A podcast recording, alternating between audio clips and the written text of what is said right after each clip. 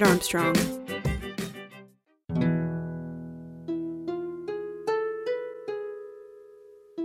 We're wandering through an ancient Egyptian village. There's something on the air. It's a scent, both sweet and savory, full of sunlight and grain. Is someone baking bread?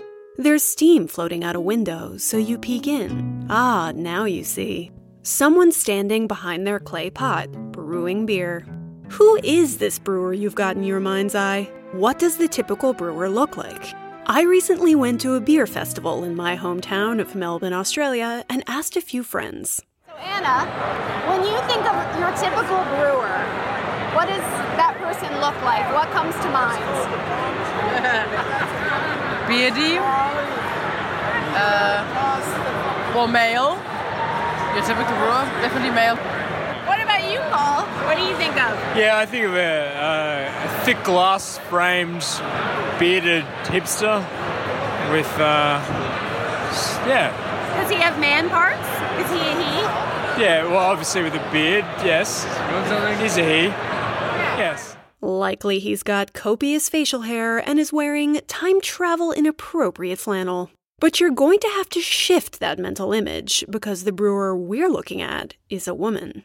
In fact, for most of history, women were primarily the ones who brewed beer. For millennia, brewing was overwhelmingly a woman's game. You can't research beer's history without stumbling across female brewers all along the timeline. So, why, when we conjure up an image of a brewer, is it a dude we always picture? How did beer, both the brewing and the drinking, become seen as such a man's drink? To find out, we'll explore how beer was made in the ancient world, then hop forward through time, following a particular story through history the relationship between women and beer. Their connection to one of the world's oldest beverages will probably surprise you, and I hope it may even change your relationship with that IPA currently at the back of your fridge.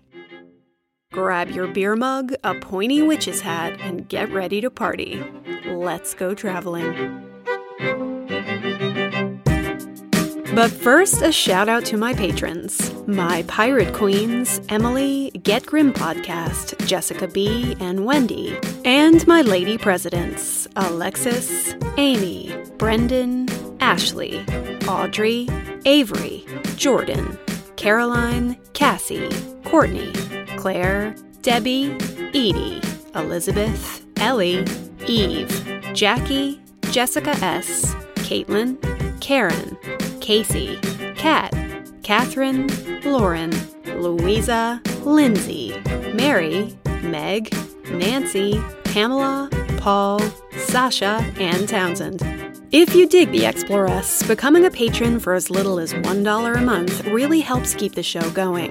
Plus, it gives you access to exclusive bonus episodes, sneak peeks, and more. To check it out, go to my website and click on Become a Patron.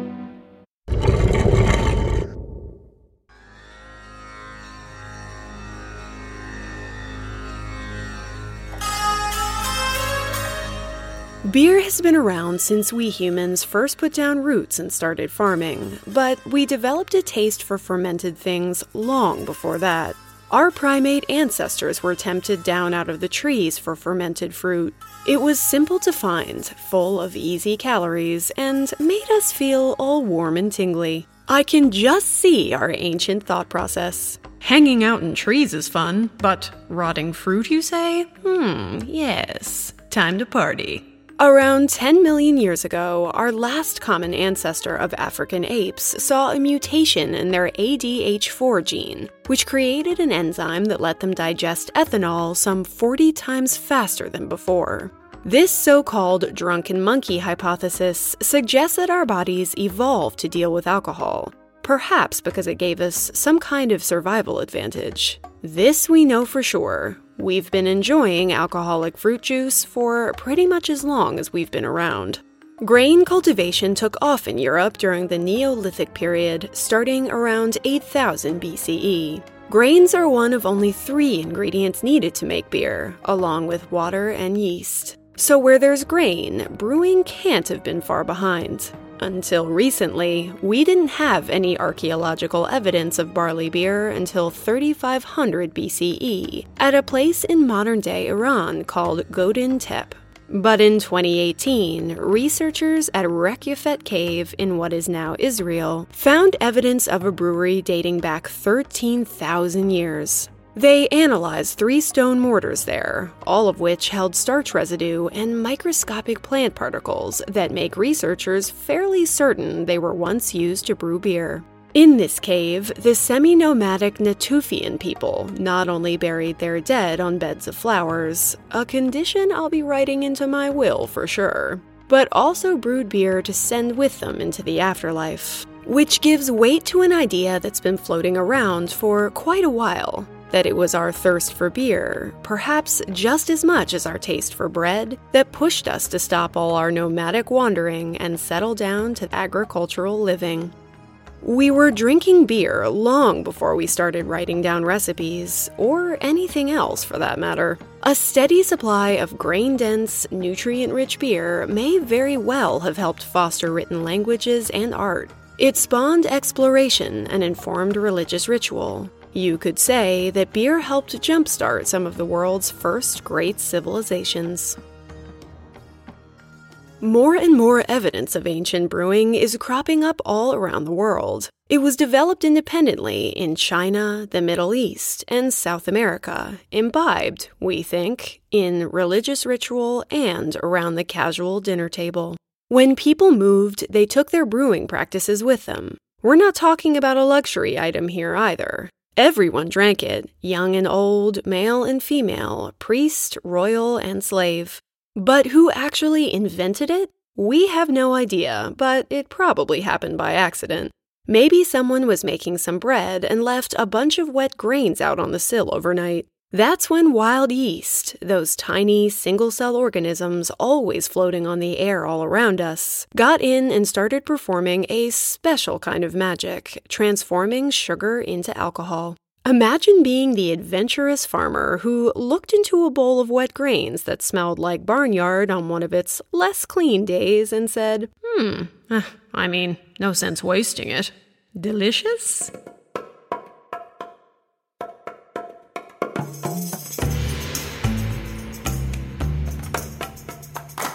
Here's a quick rundown of the brewing process, which at its heart has barely changed in all this time. Ready? Step 1 Mashing. To make beer, you need just four ingredients grains, water, yeast, and hops. Although, if you're an ancient brewer, hops are optional. Gather your grains, then soak them in a hot water bath. That'll wake up the enzymes that change starches and proteins into fermentable sugars. The result is a sugary water called wort. Yup, that's W O R T. It sounds a lot better in an Australian accent. Wort. Step 2 Lautering. You'll separate the wort from the grains in a big pot, sometimes called a lauter tun. From there, you're going to sparge it. And again, in Australian, Wort. no, Sparge. much better. This is just a fancy term for rinsing the grains to get as much sugar out of them as possible. Step 3 The boil.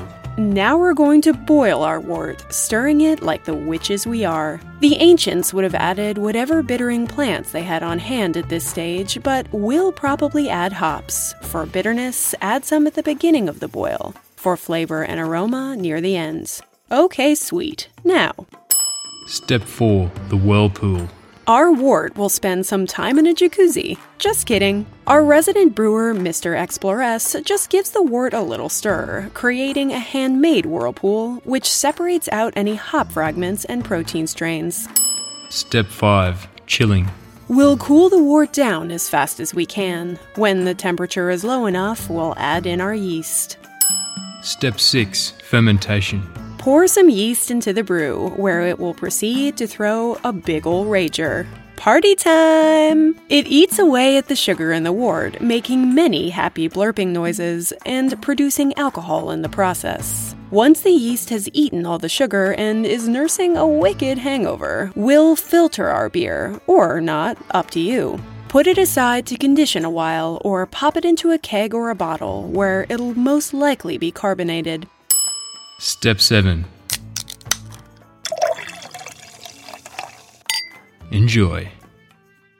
To find out more about brewing, I went to a brewery in Melbourne, Australia to talk to a modern day lady brewer.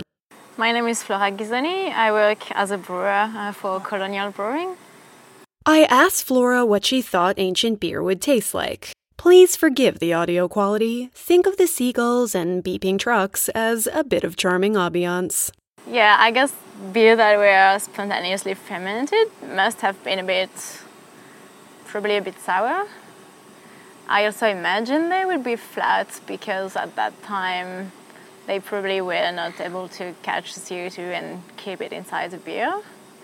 But yeah, so completely different. We, we probably would barely not call it beer. Why was beer so popular? Because before we understood a whole lot about sanitation and bacteria, we did understand that local water drunk straight up often made us sick. But beer didn't. Because beer requires you to boil your water, killing any nasty bacteria. Plus, ethanol is toxic to other microbes, which makes it antimicrobial. While olden day brewers wouldn't have understood the mechanics, they knew that beer was safer for regular consumption. And in ancient times, it was drunk unfiltered, thick, and porridge like, full of things that are good for you easy calories, and B vitamins like folic acid, niacin, thiamine, and riboflavin. When you think about how bad the ancient diet was for many and how scanty, beer was both crucial and convenient. They were drinking the equivalent of ancient bread.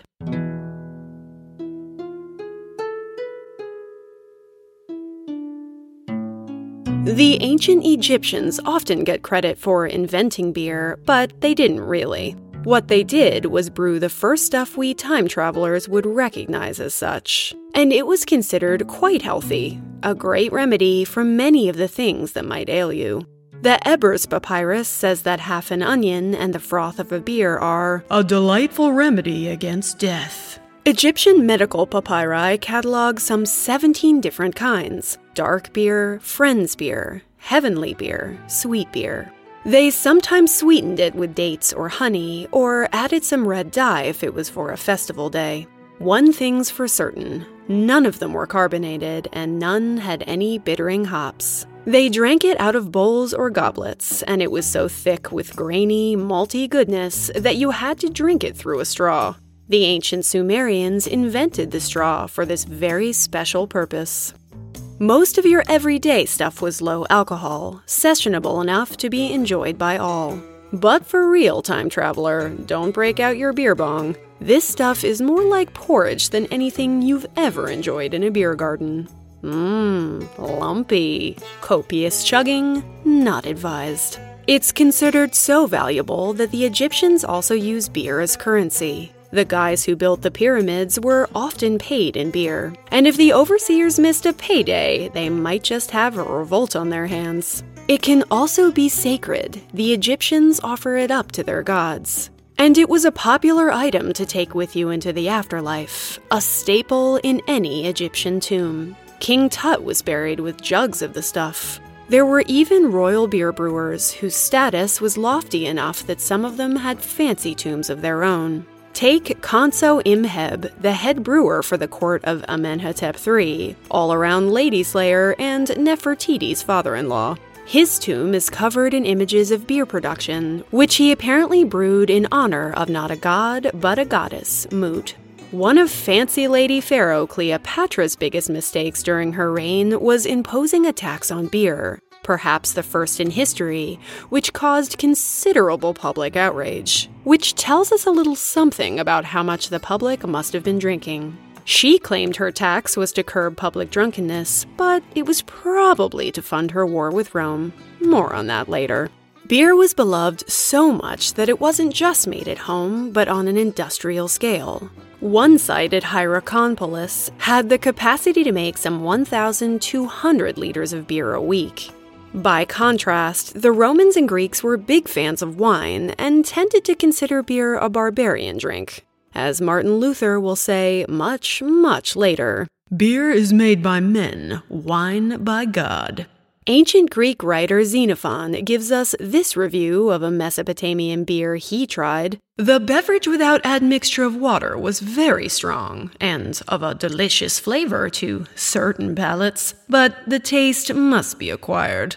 Kind of a backhanded compliment there, Xenophon. But then, as Rome expanded its borders, they encountered people who lived on beer. And since Roman soldiers out on campaign often found themselves without a steady wine supply, they learned to embrace it. They even started brewing it themselves, calling it cerevisiae, a word that probably has Celtic roots. For the ancient Celts and Gauls, beer was almost sacred.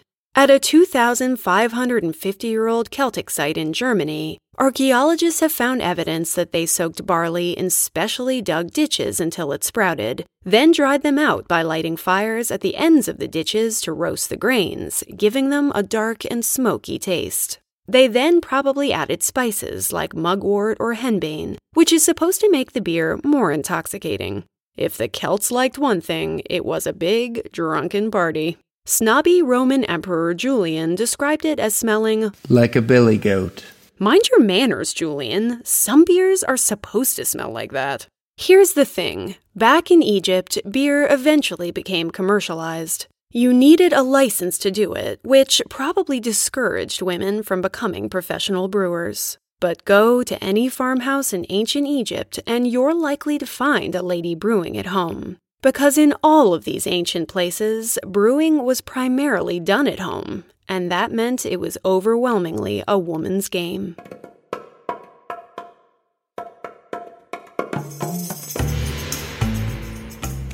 In our early beginnings, with the men out hunting down things with tusks and many teeth, women were left behind to gather herbs and get to brewing. In the ancient world, there were no local bottle shops to stop in at, and if you were the average lady, no courtly brewer was making it for you. Brewing was considered a domestic duty, something akin to baking bread and preparing the meals, and that meant it was primarily a woman's business. There's a site in modern day Syria called Tell Bazi, each house in this ancient town, perched along the Euphrates River, contains a 50 gallon clay jar sunk into the floor, where archaeologists found traces of barley. The women of these houses used their cauldrons to operate their own tiny breweries at home. They fermented whatever fruit and wild grains they happened to have on hand, which changed depending on locale. Agave, bananas, birch tree sap, corn, cassava, horse milk. Yummy. Sometimes, if they had any extra, they'd even sell it to bring in some extra income. Remember how the ancient Egyptian brewer dedicated his brew to the goddess Mut? It's fairly telling that female goddesses are all up in the brewing business. The ancient Sumerian god of beer is a goddess named Ninkasi. She even had her own hymn, which is also the world's oldest surviving beer recipe. The deity of drinking is also a woman named Siduri. The Epic of Gilgamesh, the oldest written story on record, includes an alewife in its pages. And in it, the hero, Enkidu, takes counsel from a lady of the evening named Shamhat, who also teaches him to drink beer. Egyptians have a beer goddess too, Tenenet, who watches over brewers and the quality of their product. But many of their goddesses are tied to beer, Take Sekhmet, that lion headed goddess who goes around eating people until the god Ra spills some red dyed beer out on the floor, which she slurps on up and then passes out, transforming into the gentle goddess Hathor. There's a festival that commemorates this event called the Tekh Festival, aka the Festival of Drunkenness. Egyptologist Carolyn Graves Brown suggests that artwork depicting the festival ties drinking to traveling through the marshes, which may well be a euphemism for horizontal love time. While an inscription at one of Hathor's temples from 2200 BCE says that the mouth of a perfectly contented man is filled with beer. It's mostly women who brewed and served it. The Mesopotamian Code of Hammurabi, a comprehensive code of law dating to around 1754 BCE, is full of rules about many things, including ones about beer. And every one about taverns is gendered. Every tavern owner is listed as she. Women often brewed and baked together, sending their grains on different journeys, destined to end up on a plate or in a glass. In ancient Babylonia, brewing equipment was often given as part of a girl's dowry. Thus, beer and brewing was a regular feature in many an ancient lady's life. So, what changed?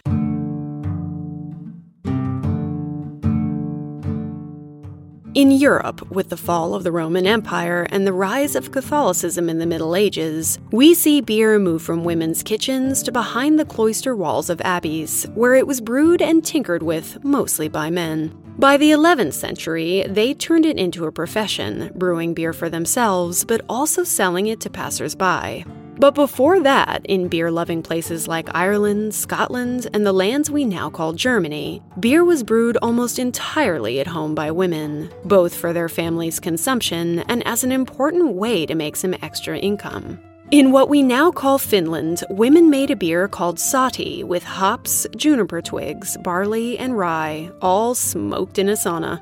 A very attractive Baltic and Slavic goddess named Ragutiene protected beer, and we think the Vikings only let women brew theirs. In the mid 1300s in England, about a third of village women and half of all households brewed to make a little money. As Shakespeare put it, She brews good ale, and thereof comes the proverb Blessing of your heart, you brew good ale. Many alewives brewed outside, stirring their cauldrons all afternoon long, throwing in all sorts of mysterious herbs and spices. When the beer was ready, they'd tie barley stalks to the end of a stick and hang it, all broom like, over their door. They wore a pointy felt hat, both because it was fashionable and because it helped people see them over the crowd on market day. They kept cats around too, as where there are sacks of grain, there are always mice. And unlike the ancient Egyptians, they didn't think their poop had any medicinal properties, but thank you. Wait, is this a brewer we're talking about, or a witch? Hmm, hard to say. Which is why some think alewives are partially responsible for giving us the traditional image of a witch we're all so fond of today. For alewives, brewing was not a get rich quick scheme. It was highly regulated. Women were frequently fined, and probably because it was a woman's market, the pay wasn't great. And there was a dark side to the whole business. Probably because they wanted to control the sale of beer themselves, medieval men loved to rain shade all over alewives. They called them liars and cheats, frequently accusing them of overcharging for inferior brew. But it gets worse. They were accused of tainting their beer, putting all sorts of grossness in it. These women weren't just liars, but prostitutes and witches. If there's one thing you don't want to be accused of during this, or perhaps any time, it's a witch. It's around this time we start to see female brewers portrayed as both jokes and a threat to the community's moral fiber. A temptress who was also a beer seller featured back in Gilgamesh's pages, and here we are again in the 14th century with monk John Lydgate's The Ballad of an Ale Seller, in which he calls an alewife someone who uses her charms to induce men to drink. In illustrations from the period, witches are shown with thick necks and mole covered faces, dirty and not to be trusted, making them easier both to shut out and control. Brewing beer and openly selling it became something of a dangerous business. Let's hop on our brooms and fly away from that unfortunate turn of events just for a minute and talk about some of the ingredients we're brewing with. Before hops made their way into beer, there was gruit, a potent mix of herbs and spices that varied depending on where you lived. Alewives used all sorts of things, both fresh and dried marsh rosemary, yarrow, juniper, heather. It was considered medicinal and probably added some aroma and bitterness. Watch out though, because some of these little additives might make you hallucinate, put you in an amorous mood, or give you extremely weird dreams. The hop plant is a sticky vine called Humulus lupulus, a close cousin of marijuana, but without the stuff that makes you see fairies. It produces cone shaped flowers, which, fun fact, only come from the female plant. They can be added into beer fresh or dried and made into pellets. One of the first people to describe the potential medical benefits of hops, particularly when thrown into some beer, was a badass 12th century abbess in Germany named Hildegard von Bingen. Besides being a composer, philosopher, and polymath, she was also a keen student of medicine. In her landmark medical book, she wrote about hops' preservative qualities, but also about how they increase melancholy, which is saying something given that most monks were prescribing them to pick up people's spirits. We now know that hops are a sedative, great for helping to relax our nervous systems. Way to be a legend, Hildy!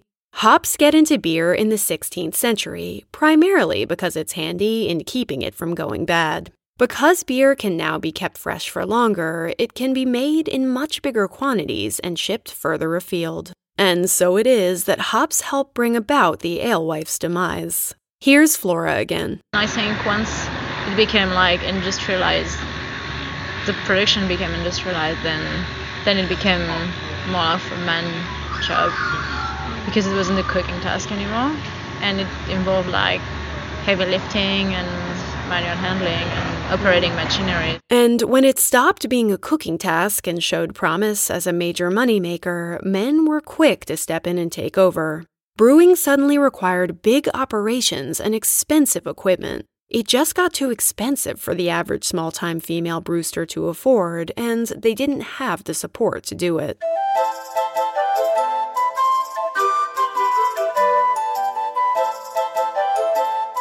Men started establishing brewers' guilds, which were meant to protect brewers' interests. But these, and the laws they helped get into writing, tended to shut women out of the game. In Bruges in 1447, a brewing association met to protect themselves from innkeeper, woman, and provost. One 1540 law in the city of Chester in England banned women aged 14 to 40, so anyone with the potential of bearing children, from practicing as alewives. I mean, bear children and hold down a job? No woman could handle it. Later, the Industrial Revolution also plays a part in putting the final nail in the alewife's coffin.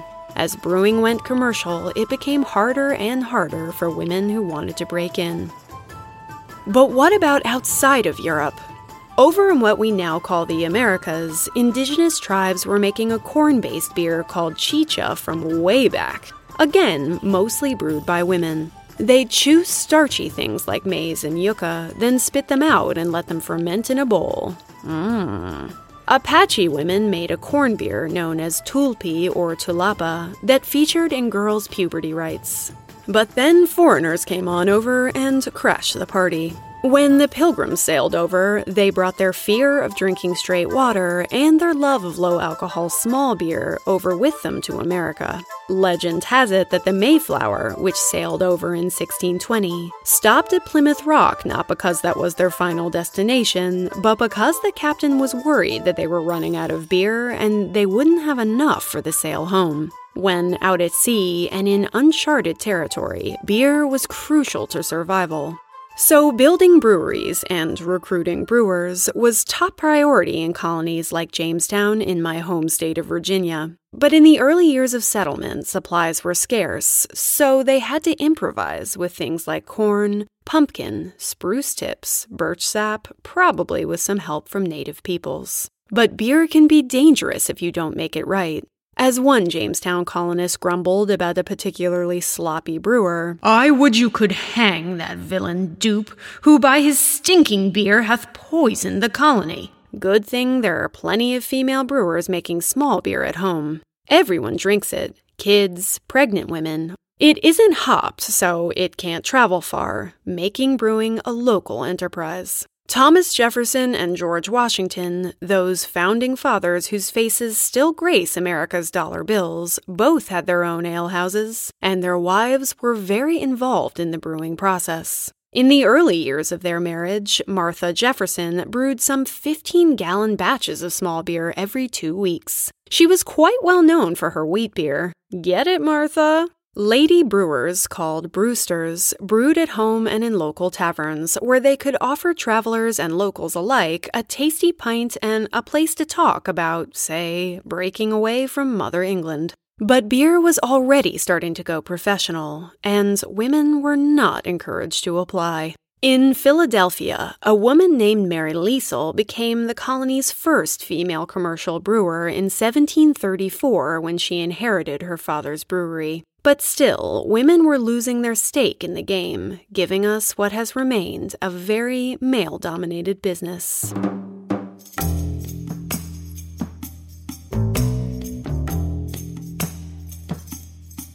Of course, in many places, women have never stopped brewing at home. In some African countries, homebrew continues to be a staple, made from recipes passed down from mother to daughter. Take umqombothi, made in South Africa. This low alcohol everyday beer for weddings, rituals, and meetings is usually made from maize and sorghum. Zulu tradition says that women should try all the homebrew first just to make sure it's safe before passing it on to their menfolk. Or, as I like to imagine it, to make sure they're getting the freshest taste. They often sell any surplus by the pail, providing a vital source of income. Then there's mbege, made by women in Tanzania from fermented bananas, which they then sip daintily through a straw. In Nepal, women spend a whole month brewing raksi, a pungent little drink made from rice. As Flora says, sometimes restriction is the mother of invention. There are also a lot of countries that do like alcohol at home because alcohol consumption is forbidden and they will just use like sugar and baker's yeast and make alcohol. Basically, fermenting any kind of sugar and turning it into alcohol. And that makes the whole spectrum of what result you can get is like very, very wide. In all of these places, brewing continues to provide an important source of income for women, and women continue to be central to brewing. But when it comes to women in commercial, big time breweries, they're still vastly outnumbered by men. In a 2014 Stanford poll, only 4% of American brewmasters were women. In that same year, Auburn University said that 29% of American brewery workers were women, and 17% of breweries had female CEOs. Out of those, how many were solo female CEOs? Just 3%. I know what some of you may be thinking. Maybe it's that men just like beer more than women. If you went on TV ads alone, you'd almost think that women are allergic to the stuff. But we know that the ladies are drinking plenty. The rise in craft beer seems to be helping. A 2018 Nielsen Harris poll suggested that Americans drinking craft beer on the regular were 31% female and 68% male, a definite rise on the women's side. The poll suggests that out of some 14.7 million new craft drinkers since 2015, 6.6 million, a bit less than half of those, are women. Another recent poll suggests that women aged 18 to 34 are reaching for craft beer over white wine as their beverage of choice. But a video experiment shot by Anheuser-Busch as part of their We All Love Beer campaign suggests that we still think of beer as a man's drink. In it, hidden cameras showed several couples ordering drinks together. The woman orders a beer, while their male companion orders something considered traditionally girly a rose, a cosmopolitan. And almost without fail, the waiter who brings their drinks always puts the beer in front of the guy. Because sparkling wine just can't be for that burly, strapping gentleman, and this beer, oh, well, it's just not for you. But why, when women have been brewing and drinking it for most of human history? I have a little theory, and it crystallizes in the Victorian era.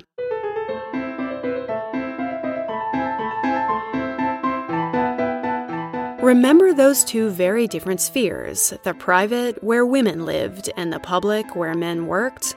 When beer moved out of the kitchen and into bars and taverns, it became firmly rooted in the public sphere, one that women, as a rule, weren't welcome in. Well to do ladies in places like Australia, the UK, and America weren't to be seen in pubs. It was seen as low class, associated with rough women and ladies of the evening.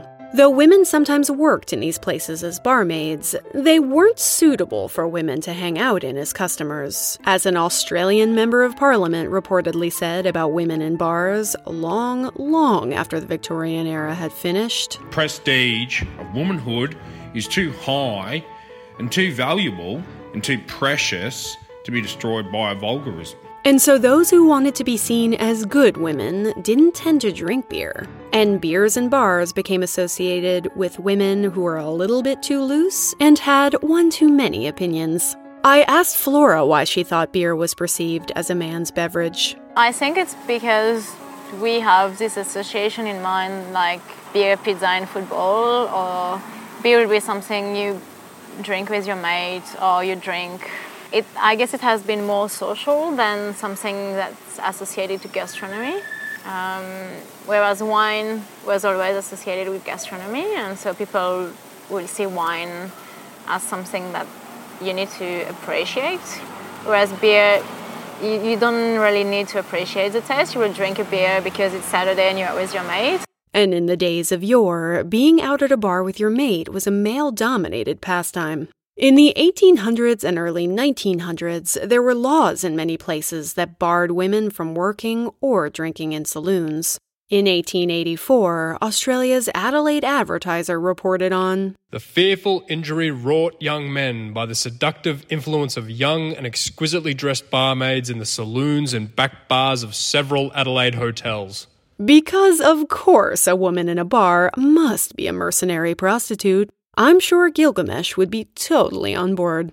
This isn't just about a woman's right to party. These are places where deals are struck and ideas are formed, and women aren't allowed to take part.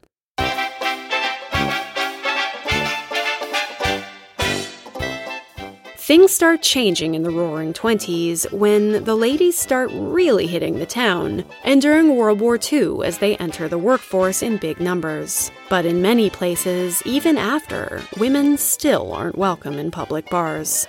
In Australia and New Zealand, for example, women had separate ladies' lounges and weren't allowed to come into the main bar at all. And so it was in 1965, in the balmy city of Brisbane, Merle Thornton and Rosalie Bogner chained themselves to the bar at the Regatta Hotel. They'd gone to see the governor the day before about how they thought it was unfair that women couldn't drink in public bars, and they'd been laughed at. So they decided to march on in and make a point. The bartender refused to serve them, but some male patrons brought them drinks in solidarity, while policemen found some tools to cut through their chains. This act of protest against being barred from the bar resulted in death threats and mean comments about how these women were neglecting their children. They paved the way for women to drink in public bars, but it wasn't made legal in Queensland until 1970. But here's a nice note to end on the Regatta's bar is now named Merle's. If I'd known any of this when I was in grad school and I'd spent several drunken nights at the regatta, I would have poured one out for the both of them. It's true that some women just don't like beer. You do you. But such attitudes about women and drinking, particularly their drinking beer, has played a part. Take a look at beer advertising. Historically, it either objectifies women or just leaves them out entirely. Go ahead and Google any major beer ad campaign and try to find one that's woman focused. Don't get me wrong, you'll find plenty of women serving beer to male customers, most likely flashing a whole lot of cleavage. Of course, there are some ads that target women, particularly in the 1950s and 60s, when shopping was very much in the woman consumer's domain. But even these make a point by pointing out how unique it is for a woman to voluntarily reach for a lager. I'll take Bavarian beer. Bavarian's old style beer. Hello, Bavarian beer. I'll take Bavarian But it's a man's beer. Yes, dear, but I like it too. You do? We like Bavarian. I'm the one who carries them home. It's Bavarian beer for you. Say, Jane, have you discovered that better beer? I've found out that Bavarian's Old Style, a man's beer, is my beer too. It's true. Women have discovered the superb satisfaction in every mild, mellow drop of Bavarian's Old Style. You heard right, gents. Our beer is so good that even the ladies like it. And then there are ads like Bud Light's Up for Whatever campaign when they plastered their cans with the off color tagline The perfect beer for removing no from your vocabulary for the night. Yikes.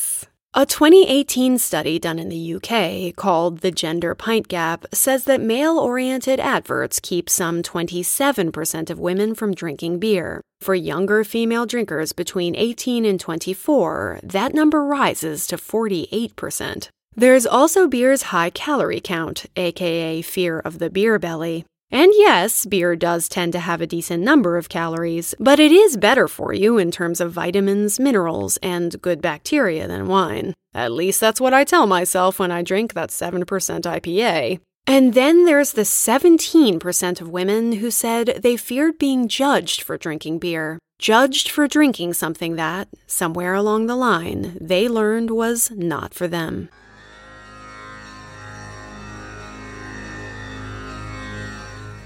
But look behind brew pub counters, into homebrew sheds, and between the giant tanks at breweries, and you'll find more and more women coming back to the fold. I asked Flora how she came to love beer and got into brewing. I think I got in beer first, uh, just because I ended up trying a few that I liked and and coming back to it and and being keen to try more variety and learn about it and brewing, came a few years later um, because I studied biotech engineering. I was working on making alcohol as fuel, and the process is obviously very similar to making alcohol for human consumption.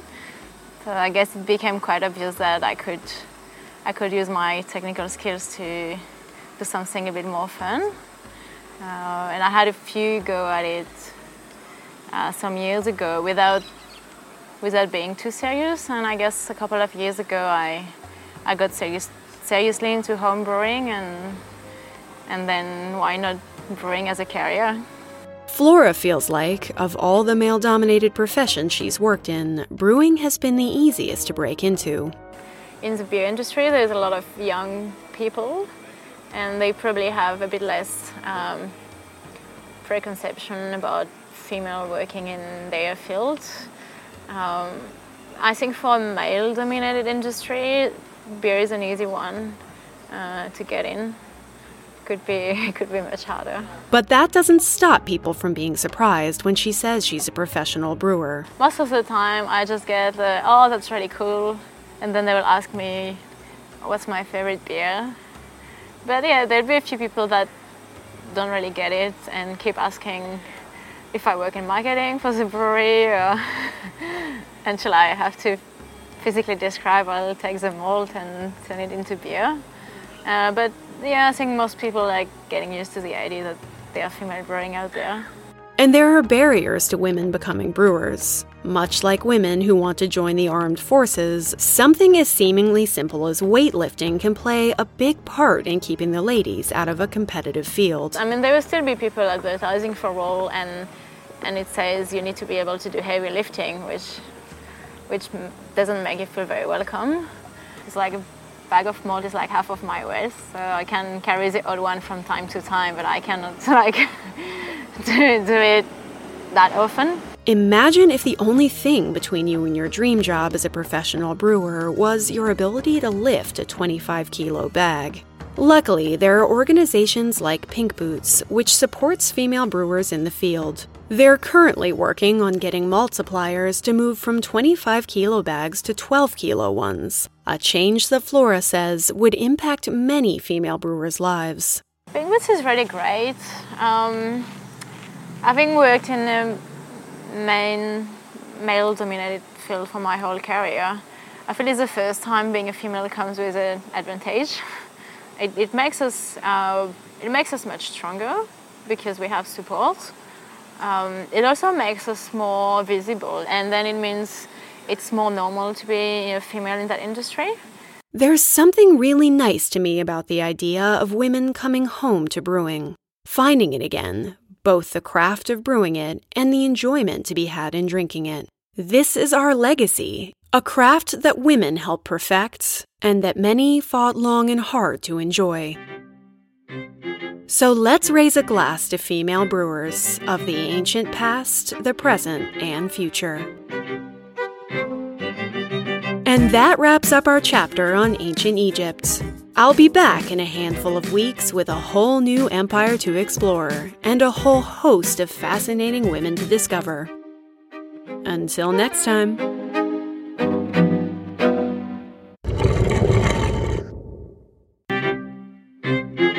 Thanks for listening. If you're a fan, consider becoming a patron. You'll help keep the show going and get access to exclusive bonus content, sneak peeks, and more. Just go to my website and click on Become a Patron. While you're there, check out the transcript for this episode, which includes the lady centric timeline and special map I mentioned, plus a list of my research sources, music credits, and a ton of amazing images. Just go to www.theexploresspodcast.com. Speaking of images, come find me on Instagram at the Exploress Podcast, or come play with me on Facebook or Twitter at the Exploress Pod.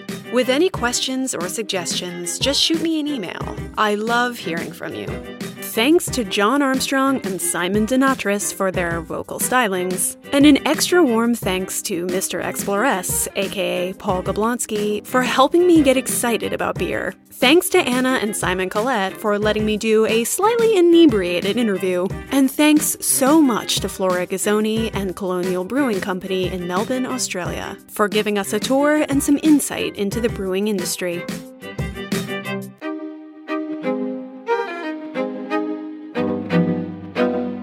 Good morrow, squire.